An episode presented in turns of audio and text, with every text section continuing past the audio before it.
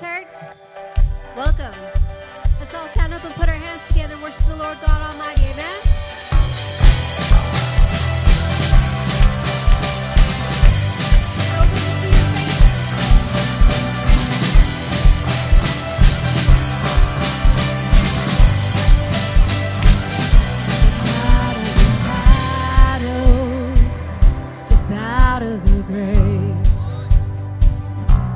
Into the wild, and don't be afraid. Run into wide open spaces, graces waiting for you. Dance like the weight has been lifted, graces waiting. Where the Spirit of the Lord is, there is freedom, there is freedom. So out of the dark, just as you are, into the fullness of your love. For the Spirit is here, let there be freedom, let there be freedom.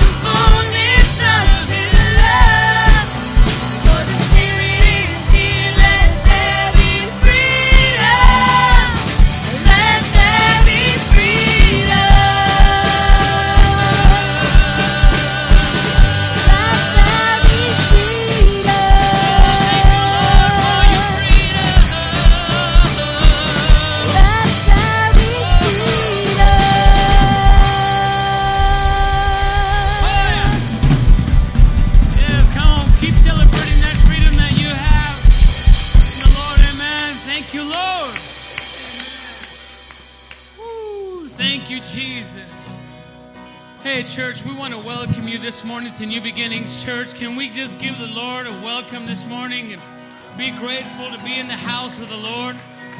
Church, Thank you, Lord. He says, let there be freedom. Where the Spirit of the Lord is, there is liberty.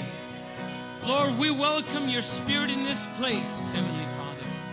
We set aside all the things, Lord, that might just distract us from being in this moment with you, Lord. And so the song says, come as you are into the presence of his love. And so, Lord, we do that this morning, do with gladness and in our hearts, Lord, because of what you have done, Lord. And we sing about your great love, Lord. Thank you, Jesus, Lord, for what you have done. Come on, church. We're going to continue to worship his name as we sing this song together. And I searched the world. Come on, that's right. But it couldn't fill me. And man's empty praise and treasures that fade are never enough. And you came along and put me back together, and every desire is now satisfied here in your love. Oh, there's nothing, come on, better than you. There's nothing, sing it, better than you. There's nothing. Nothing is better than you. Oh, come on. 'Cause I'm not afraid to show you my weakness, my failures and flaws. Lord, you've seen them all, and you still call me friend. 'Cause the God of the mountain is the God of the valley. Yes, he is. Come on and say it. And I'm not afraid. Your mercy and grace won't find me again.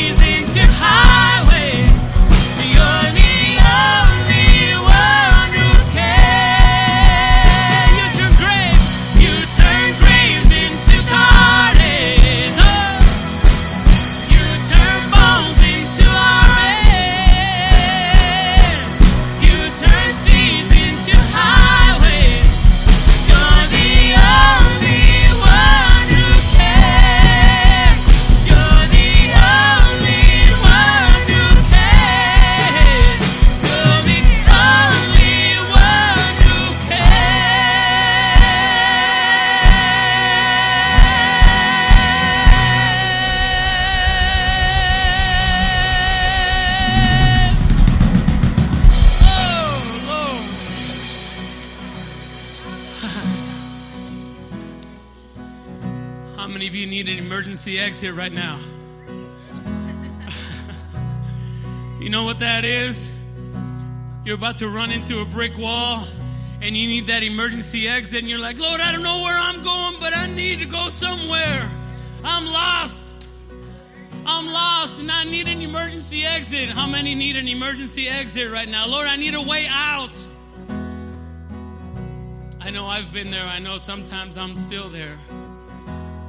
And there's this piece of this song that says, Lord, He's the only one who can.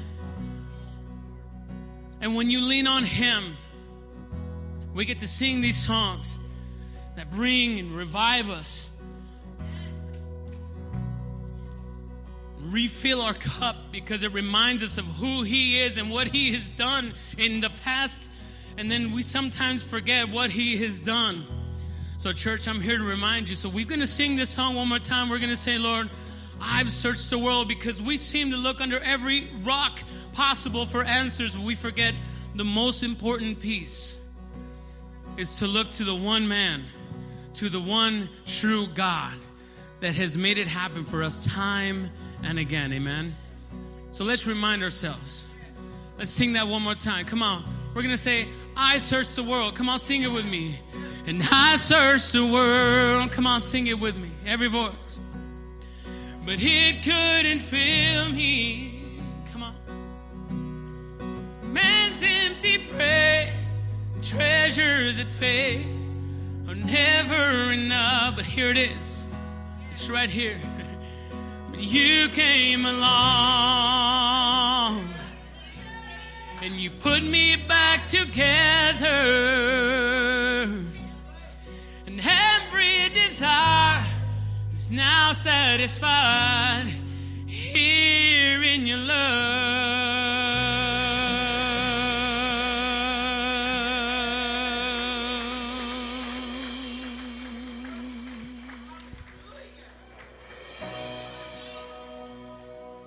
Thank you, Jesus.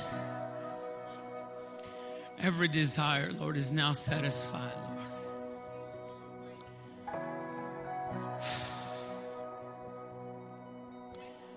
Lord. Thank you, Jesus. Lord, I'm so grateful. I want to sing about your goodness, Lord. Lord, it's... Um, with gratitude that we come before you this morning to sing about the goodness of who you are, Lord, and how many times you have seen us through. And so, Lord, thank you. That's all we can say is thank you. Can somebody just say thank you? Just say thank you. Give Him thanks this morning. Just say thank you. Come on. For your provision and your protection, Lord, we say thank you. Come on. Cause I love you, Lord. Come on. And oh, your mercy never fails me. And all my days I've been held in your hands. Come on. From the moment that I wake up until I lay my head, and I will sing of the goodness of God. Come on, that's right. Cause all my life you have been faithful. Come here, baby. That's it. Come on. Cause all my life you have been so, so good. That's right. With every breath that I am able, oh, I will sing of the goodness of God. Sing it to Him, baby. Come on. That's right. Come on. Thank you, Lord. Come on. I love your voice. You have led me through the fire. In the darkest night, you are close like no other. I've known you as a father, I've known you as a friend, and I have lived in the good.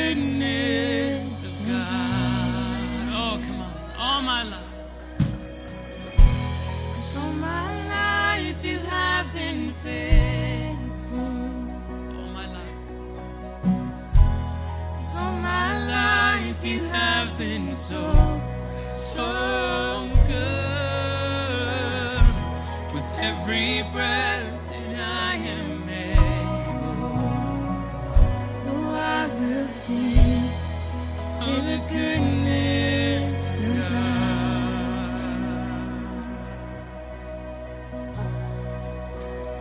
Lord, we lift our voices to you and our hands in surrender, Lord, to sing of your great love and of your faithfulness. Lord, we give you thanks.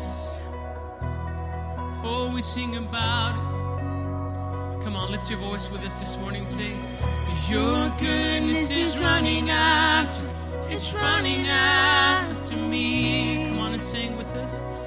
Your goodness is running after, it's running after me. With my life laid down and surrendered now, I give you everything.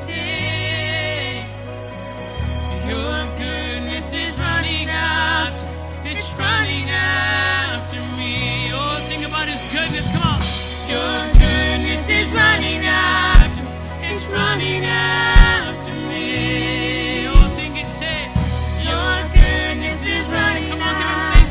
It's running after me. Oh, with my life, with my life laid down, I'm surrendered now. I give you everything. Your goodness is running after, it's running after me. Oh, sing it, oh my life, oh my life, you have been faithful. Oh my life.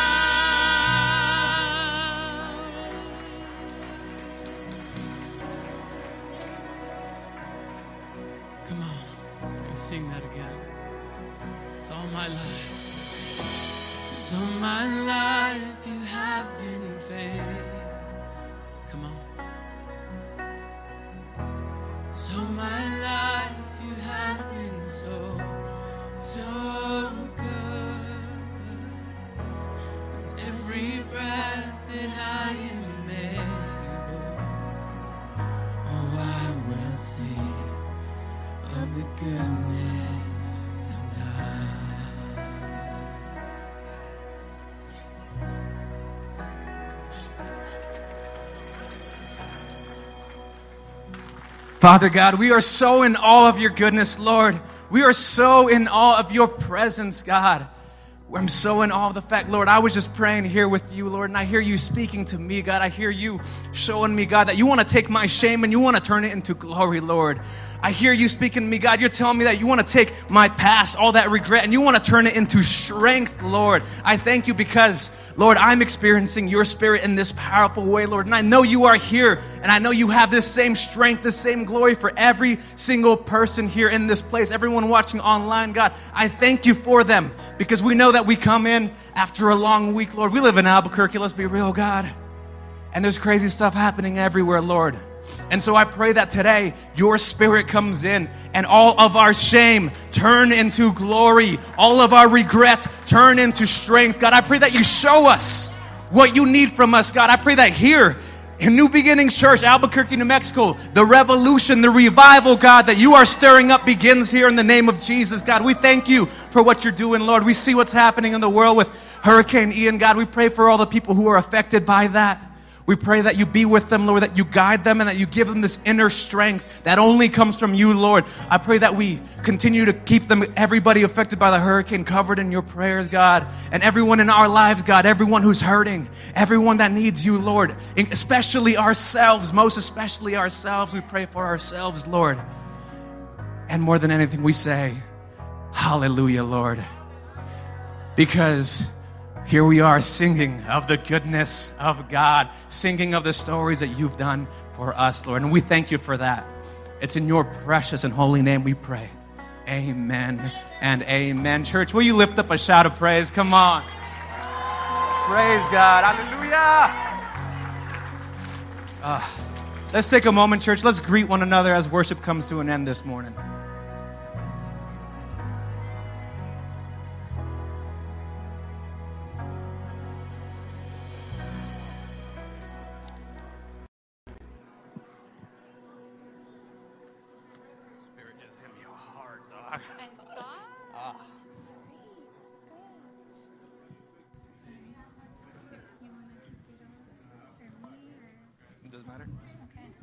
Well, good morning, church. How are y'all doing?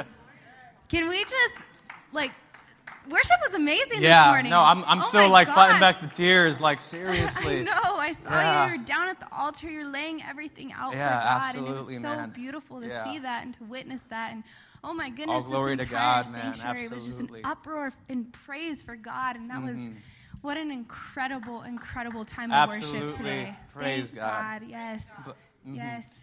So, church, we just wanted to go ahead before we begin our message for today. We wanted to share a few announcements with you. My name is Lena Mazaranich. I am one of the youth leaders over in uh, our New Beginnings Youth. And my name is David Sanchez. I am the youth minister here at New Beginnings Church. And, yeah, we just got a couple of announcements for you guys before we get started. Yes. Uh, hey, do you guys know Pastor Richard and Pastor Cindy have been ministering here for over forty years, man? Like, that's something to celebrate. Because, like, what we just experienced here, like, th- this worship, this time of being with God, like, what, what's amazing is that's not an anomaly. Like, we, we experience God here all the time, and we got to celebrate because we're all standing on Pastor Richard and Pastor Cindy's shoulders. I mean, forty years of ministry, that means he's uh, they've been faithful to not just this community, but to the city and to all the challenges that come with it. Are you with me? And so that's something to celebrate. So if you want to be a part of that, that's going to be on October twenty-first at the Convention Center. I believe that we still have tickets on sale. You can go get more information out at the mall. And speaking of the mall, there's, there's a lot of commotion out there. Huh? There's a lot of stuff going on. You want to tell us about that? Yeah, I'll tell you a little bit about that. So you may have noticed there's a gigantic awning inside the mall. Um, that is because we are opened. Uh, we have opened up the new registration classes. I'm so sorry. Uh, for our Christian education classes. So if y'all haven't taken a class or if you'd like to take a class, now is the perfect time to sign up. Registration is available right out there. You can walk around the tables, and I'll give you a little bit of information about each class. What is so cool about this is that this is your opportunity to be able to edify yourself with the word, to be able to know what you believe, to be able to stand firmly on what you believe and who you believe in, who is who is Christ, mm-hmm. to Absolutely. be able to know exactly who he is and to be able to share that with other people. And this is just such a great time to be able to, there's discipleship classes. Yes. Um, I signed up for the young adults class, which I'm super excited about. I did about. too, actually. You yeah, did? That's yeah. awesome. I'll see you there. I'll see you there. But, uh, so...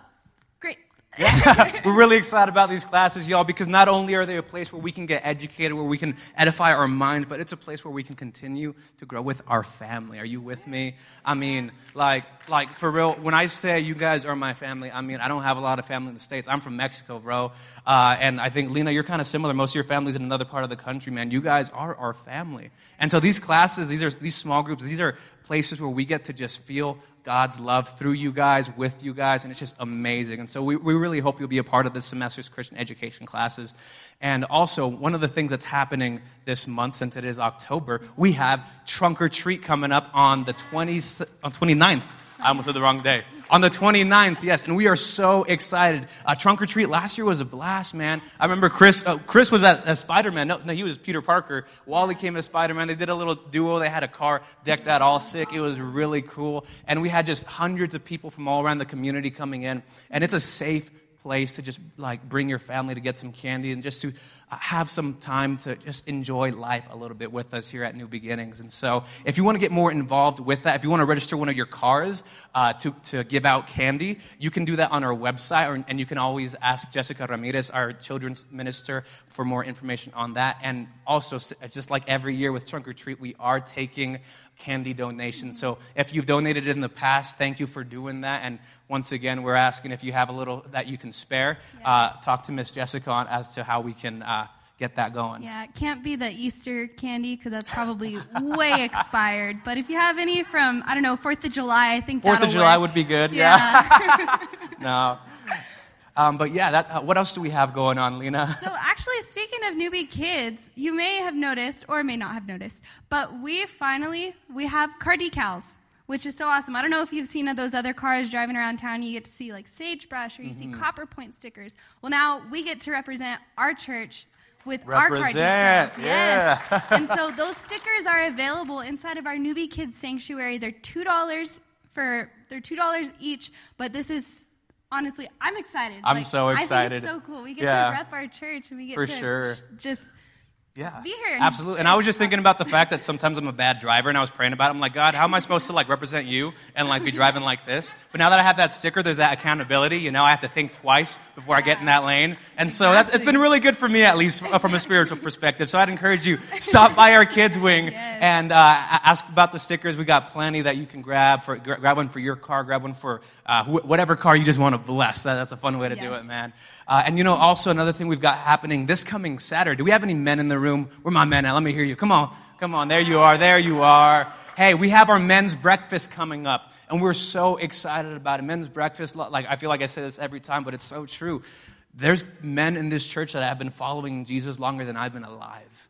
The amount of wisdom that there is to be sought, the amount of stuff that I could learn from just sitting with these guys and hanging out, especially, you know, I grew up without a dad, man, and so I don't know how dudes just hang out. I don't know what a dude just relaxing with his friends looks like, and so I've always gone to these events so I can learn, how do I how do I do life? How do I, I've always learned from you guys, you know, and I always tell people, I'm a product of you guys. I'm a product of New Beginnings, and so it's always been a blessing for me, and so I want to highly encourage you to be there and be that good influence. I'm, I'm trying to invite as many youth as we can, and it's going to be a fantastic time. That's going to be Saturday, October October eighth at seven forty-five a.m., and it is a potluck. So bring, if you want a little extra huevito, bring bring a carton of eggs. If you're a big bacon guy, bring all the bacon you can buy, please. Um, and those chiles, bring bring the spicy ones, the ones from the garden. You know, I know my mom has a bunch of that are really spicy right now. You know they'll be there. So we're really excited about that. And other than that, what else do we have going on, Lena? Yeah, so next Sunday, we're going to be having, immediately after second service, our child dedication service. Mm. So parents and guardians in the room, if you have not made the decision to dedicate your child to the Lord yet, this is the perfect time to do so.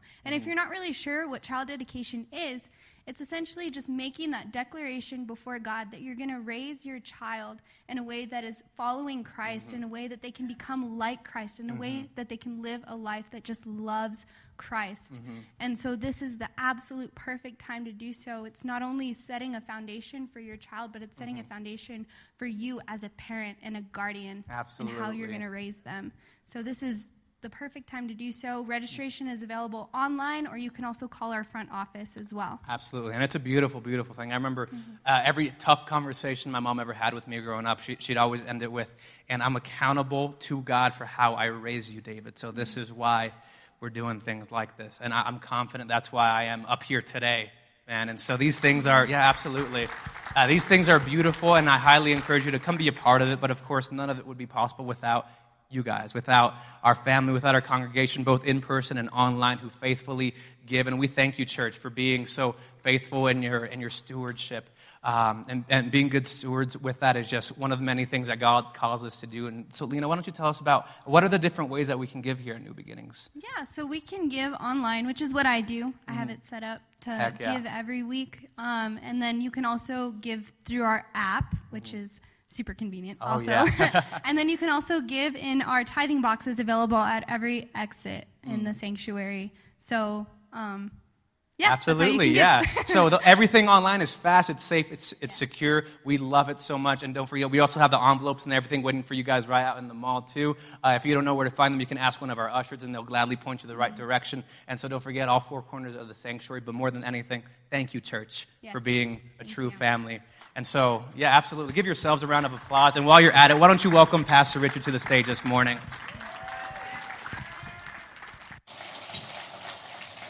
David, Lena, thank you guys so much. Appreciate you guys. Happy birthday, Pastor. Oh, thank you. Thank you. Yesterday was my birthday, and uh, someone asked me, how old are you? And I told them I'm forty-five. And uh, in my head, I'm that. My body goes, no, you're not. You're sixty-five. Oh, look at that. I love you, Inez, Richard. Thank you, guys. You know, uh, two years ago, at this time, uh, my son, on the twenty-ninth of September, had been in a very, very serious bus accident. The driver was ejected from the bus, and he died on the scene. My son was sitting right behind him. He was ejected from the bus, and he was airlifted to two different hospitals. At this time, two years ago, he was still in a coma and fighting for his life. And uh, he's here. You want to stand and wave to everybody?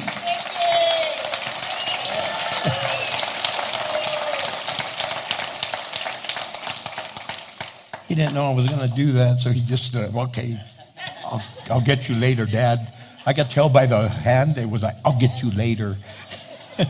Guys, uh, how many of you know God truly answers prayer? You know, we had a service here last Sunday night for people that have been murdered by gun violence. And there was over six hundred names just from the city of Albuquerque that have been killed over the past few years. And some of you have loved ones that have been murdered in our congregation. One of them uh, is our very own Pastor Eddie Miraval and his family. Their grandson was murdered two years ago. And it seems like most of the murders lately, the murderers have been getting off scot-free. When they say they got away with murder, they're literally, it's happening. But justice was handed down. And the murderer of their grandson was found guilty.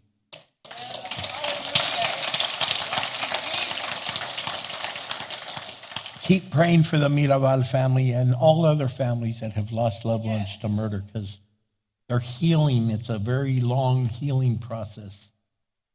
You never get over the death. You just learn to mourn differently. But... Uh, We definitely want to pray for them and all those that are hurting. There's a retired pastor in our congregation. His name is Doctor Reverend Doctor Michael Holton, and his daughter passed away unexpectedly yesterday. So for the Holton family, we love you and we're praying for you. Some of you know who Ken Delfield is. He's one of our greeters, and he's in the emergency room right now with some stuff going on.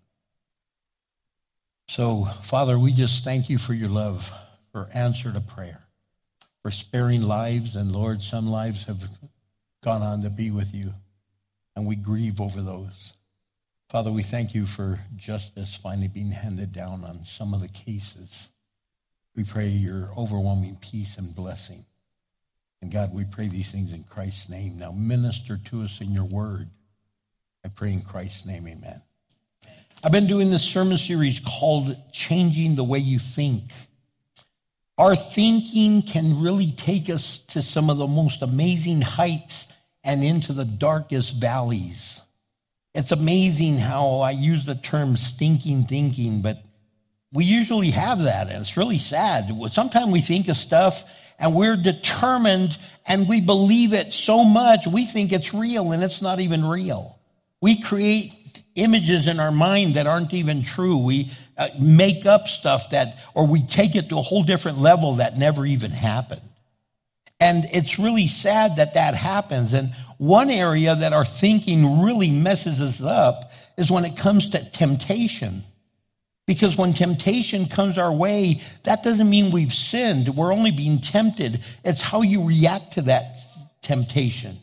So what I want to talk about today is changing the way you handle temptation.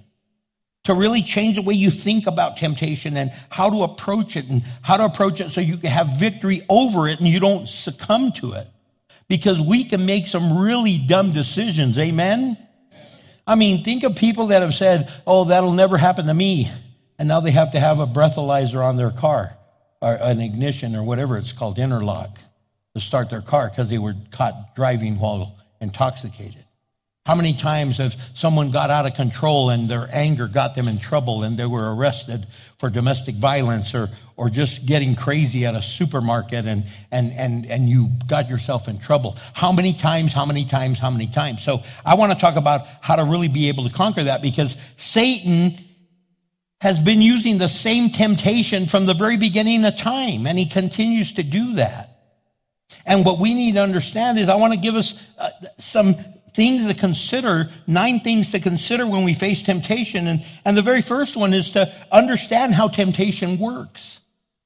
In the gospel, I mean, in the book of Genesis, chapter three, verse one through six, it says, the serpent was the shrewdest of all the wild animals that the Lord had made. And one day he asked the woman, did God really say you must not eat the fruit from any of the trees in the garden? Of course we may eat fruit from the trees in the garden, the woman replied. It's only the fruit from the tree in the middle of the garden that we are not allowed to eat. God said, you must not eat it or even touch it. If you do, you will die. Serpent said, oh, you won't die, he replied to the woman. God knows that your eyes will be open as soon as you eat it, and that you will be like God, knowing both good and evil. See, he wants to tempt us to be like God. In other words, that we're in control of our own lives. We don't have to submit to anyone. Then he goes on to say, the woman was convinced, and she saw the tree was beautiful, and its fruit looked delicious. And she wanted the wisdom it would give her. So she took some of the fruit and ate it. Then she gave some to her stupid husband. Okay, I'm sorry. It, it doesn't say stupid. It, I, I, you're not supposed to add this scripture. She gave some to her husband who was with her and ate it too. God help us. Man, it's like when we look at that, we go, what was wrong with them? What's wrong with us? We do the exact same thing.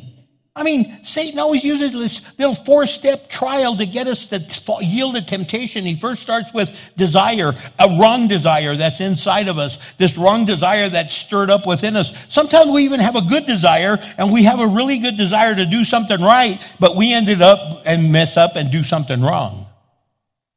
Satan twists it around. He wants us to take a shortcut, and those shortcuts usually lead to death. In the book of James, chapter one, verse fourteen and fifteen, he says, it says there, temptation comes from our own desires, which entice us and drag us away. It says, these desires give birth to sinful actions, and when sin is allowed to grow, it gives birth to death. So it's this process. It, it starts with a desire, and then the second step, it starts with doubt. Satan wants you to doubt God's word. He wants you to doubt what he says. He wants you to start questioning God. How many times have you ever questioned God? How many times does the devil say stuff like what he told? Did he really say you couldn't eat of any of the trees? No, he didn't say that, but he takes a little bit of the truth and he shifts it around and twists it that you end up start, wait, well, what, wait, what did he say? Wait, what, what? Did God really say that? Did he really say that? Did, did he say not to do that? Or yeah, we could do it? Or, or just in moderation? Or, or, or what? Satan wants you to question God. He wants you to get to the point where you start wondering, does God really know what he's doing? And then you start questioning. And then you start doing really dumb things and living dumb ways. And then he takes you first from desire to doubt and then deception. He deceives us. Oh, it's no big deal. Oh, my gosh, you're making such a big deal out of this. Everyone does it. Oh, my gosh. And we end up starting believing the lie. We believe the lie Satan throws out. And we we we rationalize and we say, yeah, yeah, okay, okay. yeah, it's not that bad. Everyone does it. And yeah, and I, I mean, I'm not as bad as them anyway. And we start comparing and we find ourselves deceived. And then we fall into disobedience. We end up doing the sin. We're hooked or defeated. It's hook, line, and sinker. We bought into it. Next thing you know, you're on the frying pan being cooked alive because you ended up falling short of where you need to be. He uses these plans. He wants you to understand how temptation works. Second thing we really have to understand is we've got to know what makes you vulnerable. Know what makes you vulnerable. Because each one of us have a vulnerability spot, a place where, where you find yourself in a situation that you end up falling short and you end up yielding to the temptation and you end up doing something really dumb because you the devil caught you at the right moment. In the book of Ephesians chapter four, verse twenty-seven, he says right there, for anger gives a foothold to the devil. He's talking about anger there, but he's saying basically a sin gives a foothold. Look, some of you might have an anger problem. And people in your family or your loved ones tell you, man, you need to chill out. You have a real anger problem. I don't have an anger problem. What are you talking about? You're like, wow, it sure sounds like it, you know? And and when you have this issue, whatever your issue might be, man, don't give the devil a place to start tempting you. And he starts with negative emotions. We get our emotions all messed up. Our emotions get crazy. And before you know it, you're you're thinking destructive, you're you're behaving destructive, you're you're listening to the craziness in your head. That's why he says in in uh, Proverbs rather chapter four verse twenty-three, he says, guard your heart, in other words, your emotions, above all else, for it determines the course of your life. I subscribe to this site called church leaders dot com. And in this, it talks about how people put themselves in a vulnerable position. Did I release the youth? Did they leave? Okay, they didn't walk out because they hate me. They walked out because they have their own service right now. You guys are going, wow, they're all walking out on the pastor. Well, that happens all the time anyway, but anyway, okay. So back to what I was reading about in this church leaders page, and it said, when people are experiencing some of these issues, they're more vulnerable for falling into sin. And it was talking about pastors that had failed and pastors that had not just moral failure with an affair or something, but they, they did something really stupid that cost them their job. And they were saying when, if someone's really dealing with physical exhaustion, when you're physically exhausted and you just can't seem to go on, you're more vulnerable to do something dumb versus being energetic and in good shape. Because when you're energetic and in good shape, you bounce back from stuff a lot faster. They were talking about discouragement and pessimism versus encouragement and optimistic. When you're discouraged and pessimistic, before you know it, everything's just dark. oh, doom and gloom, horrible, it's horrible, nothing could ever happen, this is horrible, this is a bad situation, this is, this is, this is, and you get so down, you just say, forget it, I'm not, I can never win anyway, you know what, might as well do the sin, I'm tempted, and, and here I am thinking like this again, and you fall. Or when you're bored and discontented. When you're bored, what do they say? An idle mind is a dangerous place. Because your mind starts going places you have no business going. You start thinking about stuff and going to places that are deadly for you. They could cost you your marriage. They could cost you your job. They could cost you your relationships. They could cost you your friendships. It's really something. So you've got to stay really encouraged, and because we could be challenged with life, but if when you're content, you make it through. You go, hey, we're going to get through this because you have a positive outlook. Or when you're lonely and distant. When people are lonely and distant and they isolate themselves, man, you could get in a just a crazy mindset that you find yourself in trouble. And you get yourself in a mess. And you got to understand that that if when you feel loved and, and, and chosen and close to somebody, man, you just feel like, man, I love this place. I love the friendships I have. I I love, I just love coming to church here. I just love these people. They're so encouraging and, and uplifting. Or when you feel insecure and unsure about yourself versus confident and secure. You see, there's so many emotions that can propel you into a very destructive mode of thinking, and your destructive thinking will become very, very harsh on you and your loved ones. So it's important that we really know what makes us vulnerable. And it takes me to the next one, is that learn your patterns of temptation. Learn the things that you find yourself doing when you are tempted. You, you get yourself in this certain mode, and before you know it, you're going through this mode and these motions, and, and it's a pattern that you have fallen into, and you just find yourself getting all messed up. And not everyone has the same temptations, but everyone is tempted. And we need to realize that we rationalize a lot of times. So we rationalize and we say, well, and we, we call it justification. But it's not justification, it's rationalization. And we say, well, they do it. Well, they, everyone does it. And, I mean, it's not that bad. Oh, my gosh, it's not like I killed anybody. Jeez, chill out. I'm not hurting anyone but myself, and that's a lie. So we rationalize, and what rational, rationalize really is, is rational lies. And we, we, we come to this craziness. And in the book of Proverbs, chapter fourteen, verse eight, it says, the prudent understands where they're going, but fools deceive themselves. We think we're doing good. How you doing? Oh, I'm blessed by the best. No, you're not. You are messed up right now. You're walking in darkness. You're not doing good.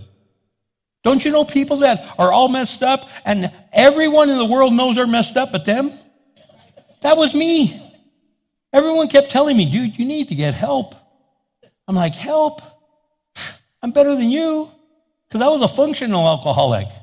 I had a big old fancy job and a fancy job title. But I was an alcoholic. I was drinking all my, my profits away. And everyone's telling me, even my messed up friends were saying, dude, you need some help. You know you're messed up when your messed up friends tell you that. Man, you're like, orale. I'm better than you, and you're telling me? But that happens to us, doesn't it? Because nobody can see themselves how everyone else sees us. And that's why you need to see the patterns of your temptation. See, like, like for instance, you need to ask yourself some questions. Ask yourself, like, where are you most tempted? Where are you most tempted? Where, where do you go where you're most tempted? And when are you most tempted? When are you most tempted? When I'm around this lady, ew, I get tempted. When I'm around this guy, I'm tempted. Oh, when I go over here, or even going to work, oh, there's this beautiful secretary that works there. Ew, the foreman is a hunk, a hunk of man. Ew, la. uh, women lust also. You got to get real, ladies. We see how you are sometimes, and you see how we are sometimes. We're all messed up. We need help. So when are you most tempted? Where are you most tempted? And who is with you when you're most tempted. Because you know what? You hang around the goats too long, you start smelling like them. Some of our friends tempt us. All right, come on, Richard. You haven't done it in a long time. Like, oh my gosh, one beer's not going to mess you up. You know what? It is going to mess me up. I don't know how to drink a beer. I don't know how to drink a beer. I mean, I, I drank a beer, but I never stopped after one beer. I'm a drink till you drop. That was me. My brother, he could have a beer and just drink half of it. I'm like, I, I think, what's wrong with that guy? He leaves a half a beer. Who leaves a half a beer? See, I don't, I never thought like that. So you got to ask yourself, who are you with when you're most tempted?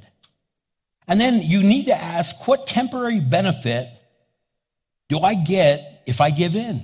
If I give in to this temptation, it's only a temporary moment of pleasure, because afterwards you got to deal with all the guilt and the shame and all the mess you created and all the mess you have to make up, and you're like, oh my gosh, please, ugh. Like I used to tell my wife, why didn't you ever say something to me? She goes, say something to you, my gosh. You never got, I go, well, you should have hit me over the head with a two by four. She goes, where do you think we got all that firewood from? I mean, look, I was so bad one time, you know what she did? She got a tape recorder and tape recorded me. And the next day we were having breakfast or lunch, and she played the tape recorder. And I go, what is that? Oh my God, what fool is that? She goes, you. I go, what? She goes, that was you last night when you came home drunk. I was like, what? That's when it started hitting me that, oh, I think I have a problem.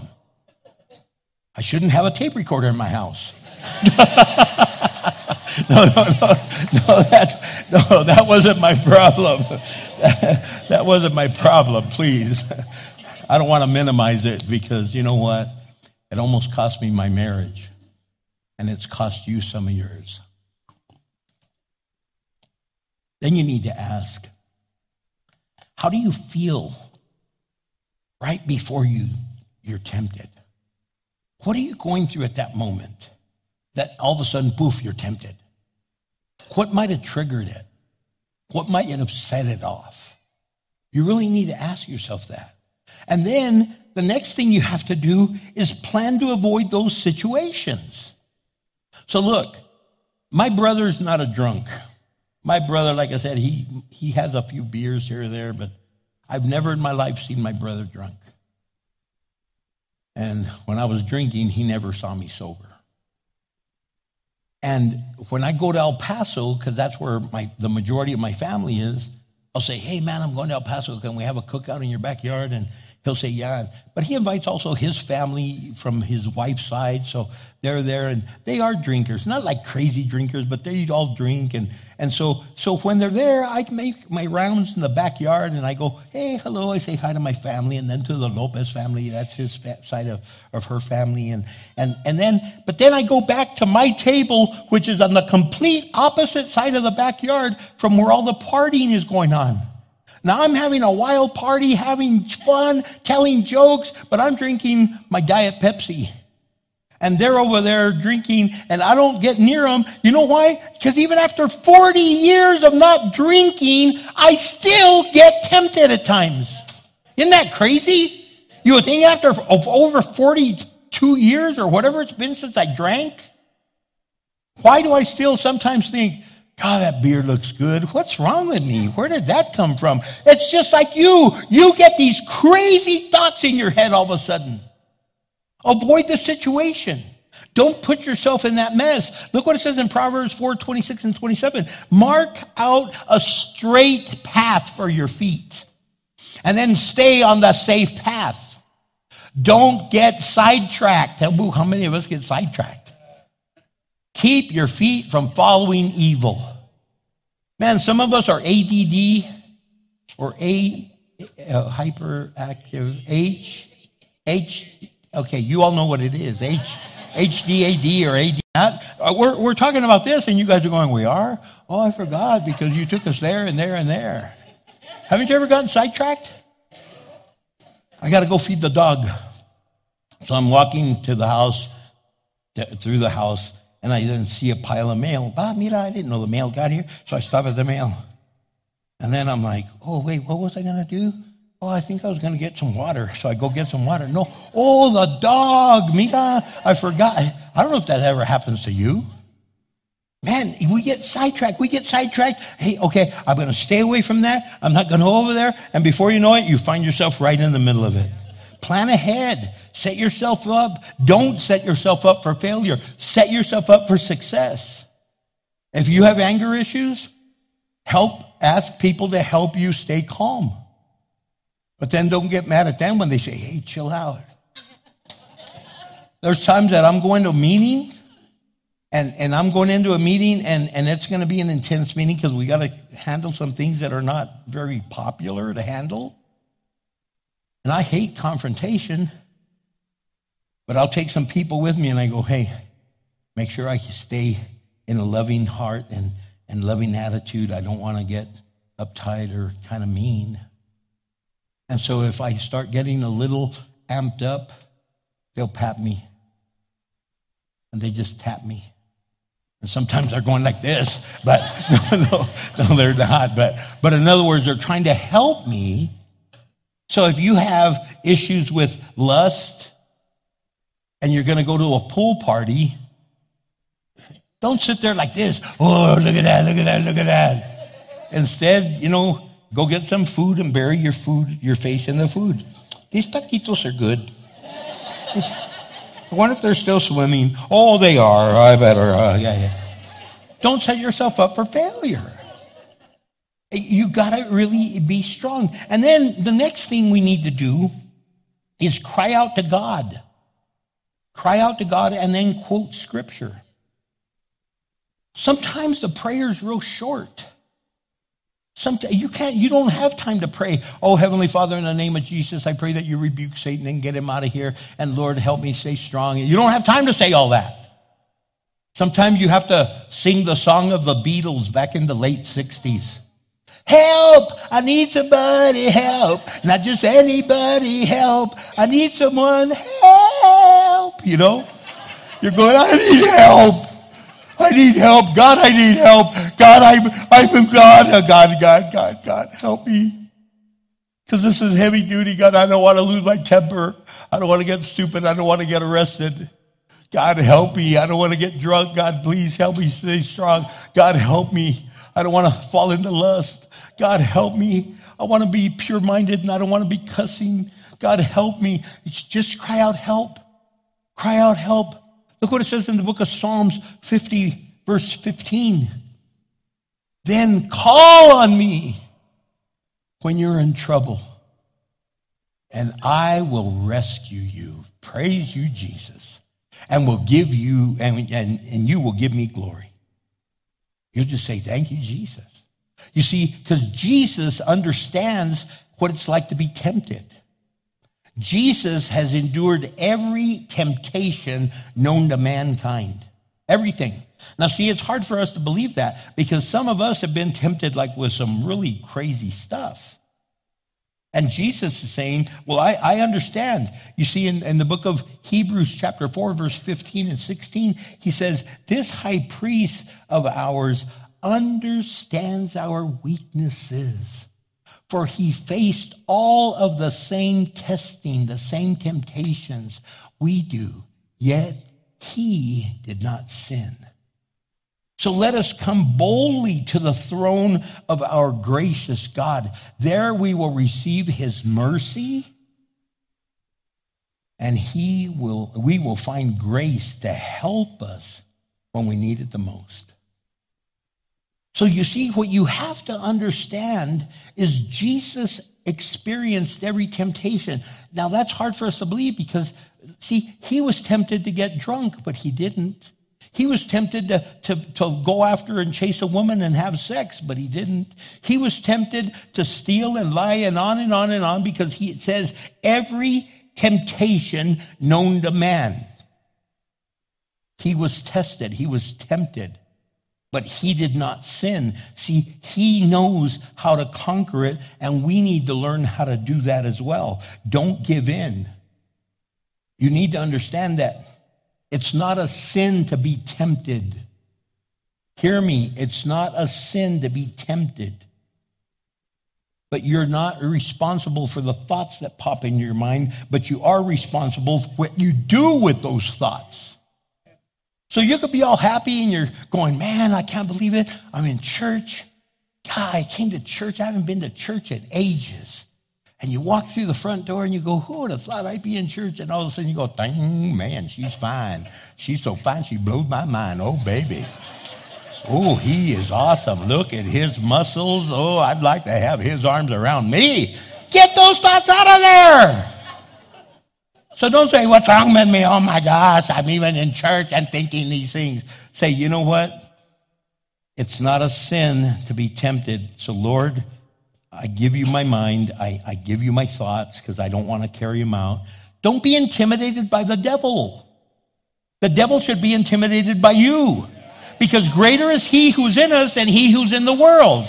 The Spirit of God lives within us. The Spirit of God is in us, and we need to have victory and show that victory in the way we live. And so we need to be able to have be strong. Use God's word to conquer temptation. When the devil tempted Jesus, Jesus used the word of God. We got to remember the word of God. We got to learn. We got to memorize the word of God. In the book of Psalms one nineteen, verse eleven, it says, I have hid your word in my heart that I might not sin against you. You see, the Bible is worthless unless you use it. If you don't use it, it's just a decoration. It's just a book that has no power. But if you open it and read it and apply it, man, you're a warrior. No one could come against you. And if they do come against you, say, hey, big brother, Jesus. He says he's our big brother. We are co-heirs. We are his brothers and sisters. So say, hey, Jesus, that bully's coming after me. Jesus says, have no, have no fear.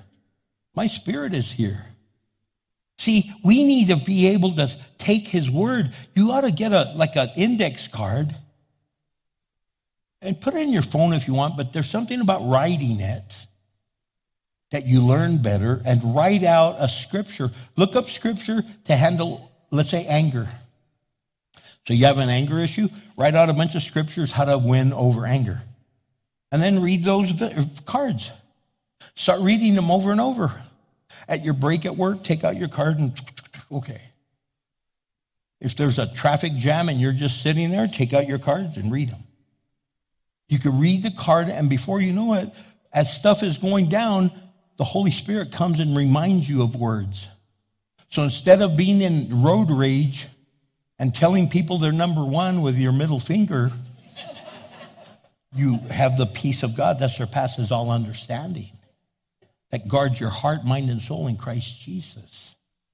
See, you draw strength from that. And I'm bringing to the next thing we need to do is we need to re- refocus our attention on something else. If you're being tempted, don't keep thinking about that thing. Don't keep thinking, there's girls in bikinis, there's girls in bikinis, there's girls in bikinis, there's men's in Speedos, there's men in Speedos. And say, instead say, wow, I'm here with my family and friends. We're going to have a wonderful time. We're just going to have a glorious time. It's a cookout. It's a pool party. And I'm going to go help serve the food. See, you refocus. You change your direction. You see, we're not supposed to resist the temptation. We're supposed to resist the devil. The Bible says resist the devil and he will flee from you. He doesn't say resist the temptation, because no matter where you go, you're going to find temptation. Temptation is every place because the devil's every place. That's why we have worship and praise to drive out any demon that comes in this building, because the devil is usually the first one at church. He's waiting for you to try to keep you from receiving what you're supposed to receive. And so you got to drive him out and drive Jesus in.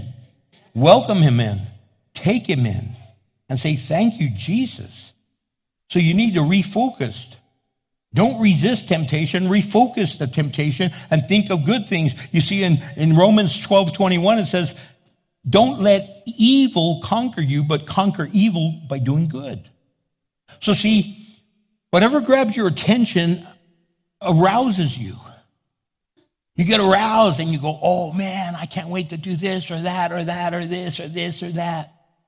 You hear some real juicy gossip. You see people talking. You go, oh, I wonder what they're talking about. So now you go over there and you hear it. Now you get all aroused. Ooh, I want to share this juicy gossip.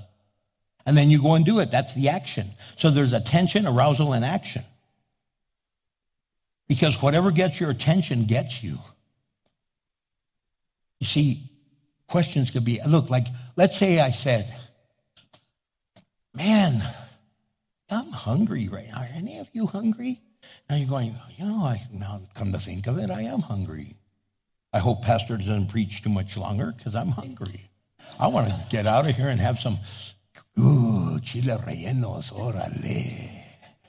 Or maybe I'll, I'll have huevos rancheros with beans and papitas. Oh, green chili, no red chili. I'll put the green on this side and the red on that. Oh.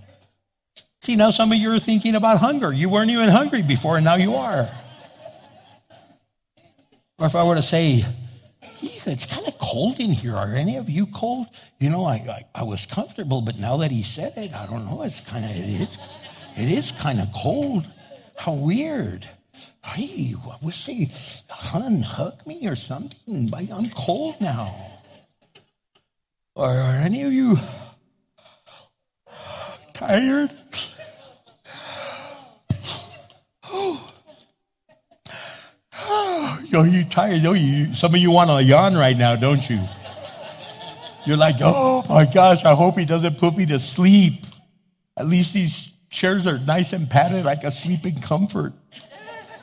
See, we, we, we get persuaded, we get directed because our attention is shifted. And when it's shifted, it can take us where we don't want to be. That's why you want to reshift the negative temptation into something really positive. In Second Corinthians chapter ten, verse five, it says, we destroy every proud obstacle that keeps people from knowing God.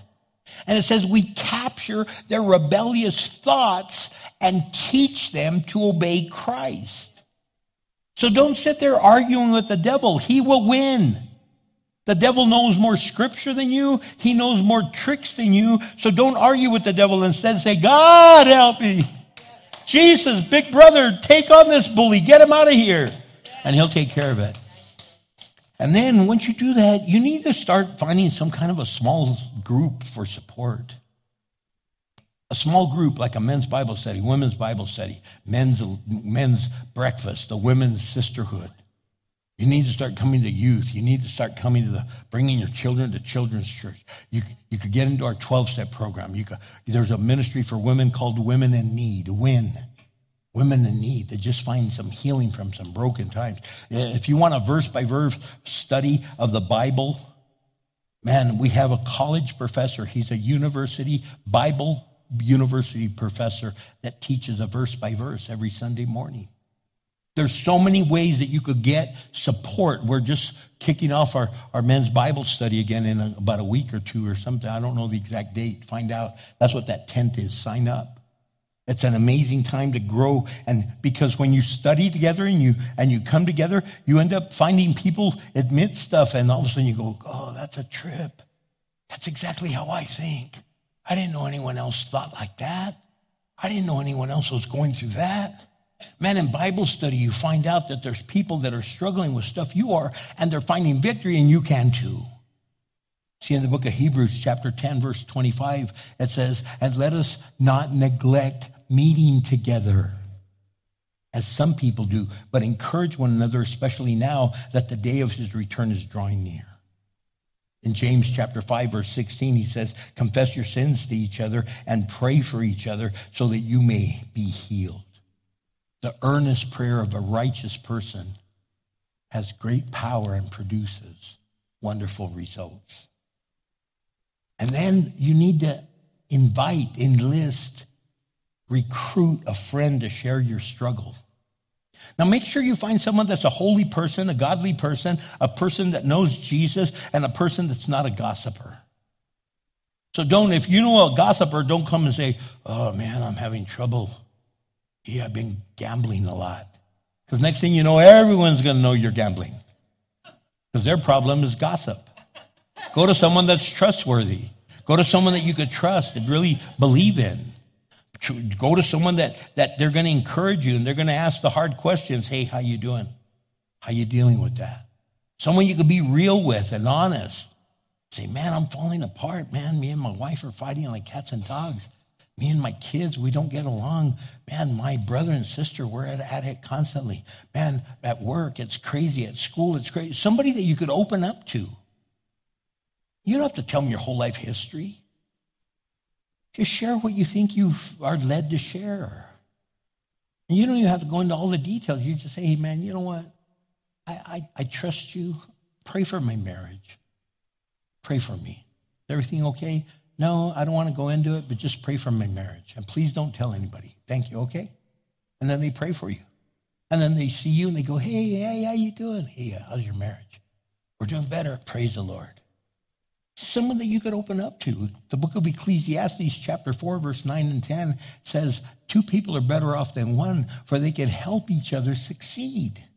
It says, if one person falls, the other can reach out and help, but someone who falls alone is in real trouble.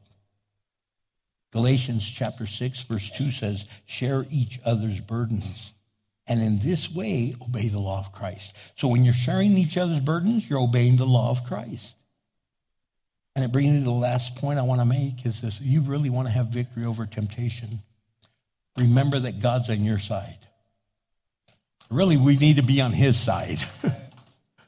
But God wants you to win. God says, greater is he who is in you than he who's in the world. I got your back. I'm empowering you. You're going to make it. I'm cheering for you. I'm going to help you through. I'm going to carry you through. You're not going to have to go through this alone because I am with you. And if God be for you, he will help you. God wants you to win. In First Corinthians chapter ten, verse thirteen, I love this. It's the exit plan. It says the temptations in your life are no different from what others experience. And God is faithful. He will not allow the temptation to be more than you can stand, more than you can handle. And when you are tempted, he will show you a way out, a way of escape. He'll show you the exit plan so that you can endure. Temptation is common to everyone. Church, but you'll never be, so understand you will never be sinless, but you can sin less. You can sin less. I mean, you could go a whole day without sinning if you really stayed focused on the Lord. Our problem is we take our eyes off the Lord. Just remember what he says in First Corinthians five fifty-seven. But thank God, who gives us victory over sin and death through our Lord Jesus Christ. Thank you, Lord. Thank you, Lord. Thank you, Lord. Now look, some of you might never have had that victory because you don't have Jesus. So you don't even have a relationship with him. Oh, you know who he is, but you've never met him. You could point him out of a crowd, but you've never been introduced. You've never welcomed him into your life. And right now, if you want to welcome Jesus into your life and say, Jesus, become my Savior and my Lord. Become my King, my Redeemer. And if you've never prayed that prayer and you want to do that today, raise your hand and say, you know what? I want to do that. Amen. Anyone else? Anyone else? Praise God. Yeah. Praise God. Anyone on this side? I just want to give you that opportunity. So if you raise your hand, I don't want to do anything to embarrass you, but I want to ask you to stand because we're going to pray over you. It's the greatest decision you're making in your life. Church, would you say this prayer with them? Say, Heavenly Father, I accept you as my Savior and my Lord. From this day forward, I want to live for you. Forgive me of my past and give me a new future. I want to pray in Jesus' name. Amen. Hey, can I give you guys a hug? Come on up here real quick, like. I got a Bible for you. I got some things for you. Brother, God bless you, man. God bless you. Right over there. Mira nomás. How you doing, Alonso? God bless you, man. We got a Bible for you right over there. Let's go down, hermanito. God bless you, man. What a joy. What a joy. That's my cousin. Hallelujah. Guys, what are you facing right now? What are you overwhelmed with? You might be going, I'm a Christian, but man, I keep doing some stupid things. I cave to the temptations. I find myself flirting with people I shouldn't. I find myself going to places I don't need to be. Maybe you want victory over some issue in your life. I invite you to come to the altar and just lay down your burden. You might not be dealing with temptation. It might be something else. I know that my comadre is here. Comadre means co-parent.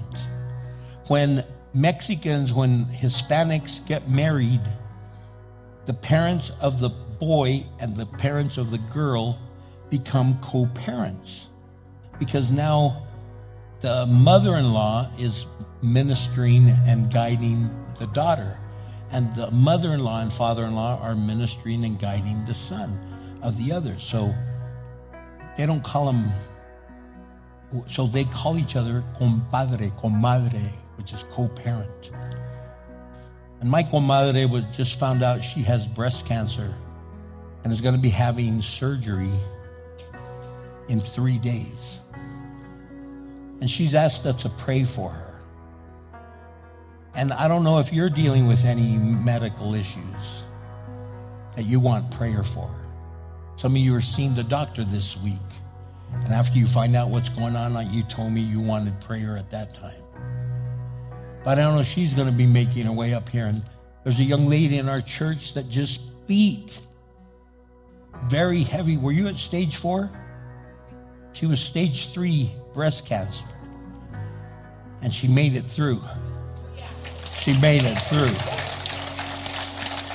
So I've asked her to come up and pray. So Dorothy, Michael, would you guide Dorothy up here? And any of your family, Angela, I saw you here. Anyone else, come on up here. Because we want to anoint you and believe God for a miracle. As you stand before the altar, if anyone else needs prayer, please feel free to come out. This isn't just their moment, but it's a moment that you need with God. Dorothy, we anoint you in the name of the Father and the Son and the Holy Spirit. The oil represents the Holy Spirit of God. And Tiana, I want you to place your hand on her back as a symbol of support of someone that had victory, that she had the same victory. Father, thank you so much for Dorothy and her family. God, I pray for her daughters. I pray for Angela and Lisa and Weta. And God, I just pray you be with them. I, I pray that you comfort them. I pray you be with Rob and minister to him, and be with Michael as they carry Dorothy before the altar right now. God, there, there's fear. I pray that you replace fear with faith. I pray that you, Father God, do the surgery right now. That, Lord, when they go in there on Wednesday, they're going to say, Dorothy, we know we saw cancer, but you're fine. There's no more traces of it. And whatever they find, Lord, have them remove it without it affecting any other part of her body.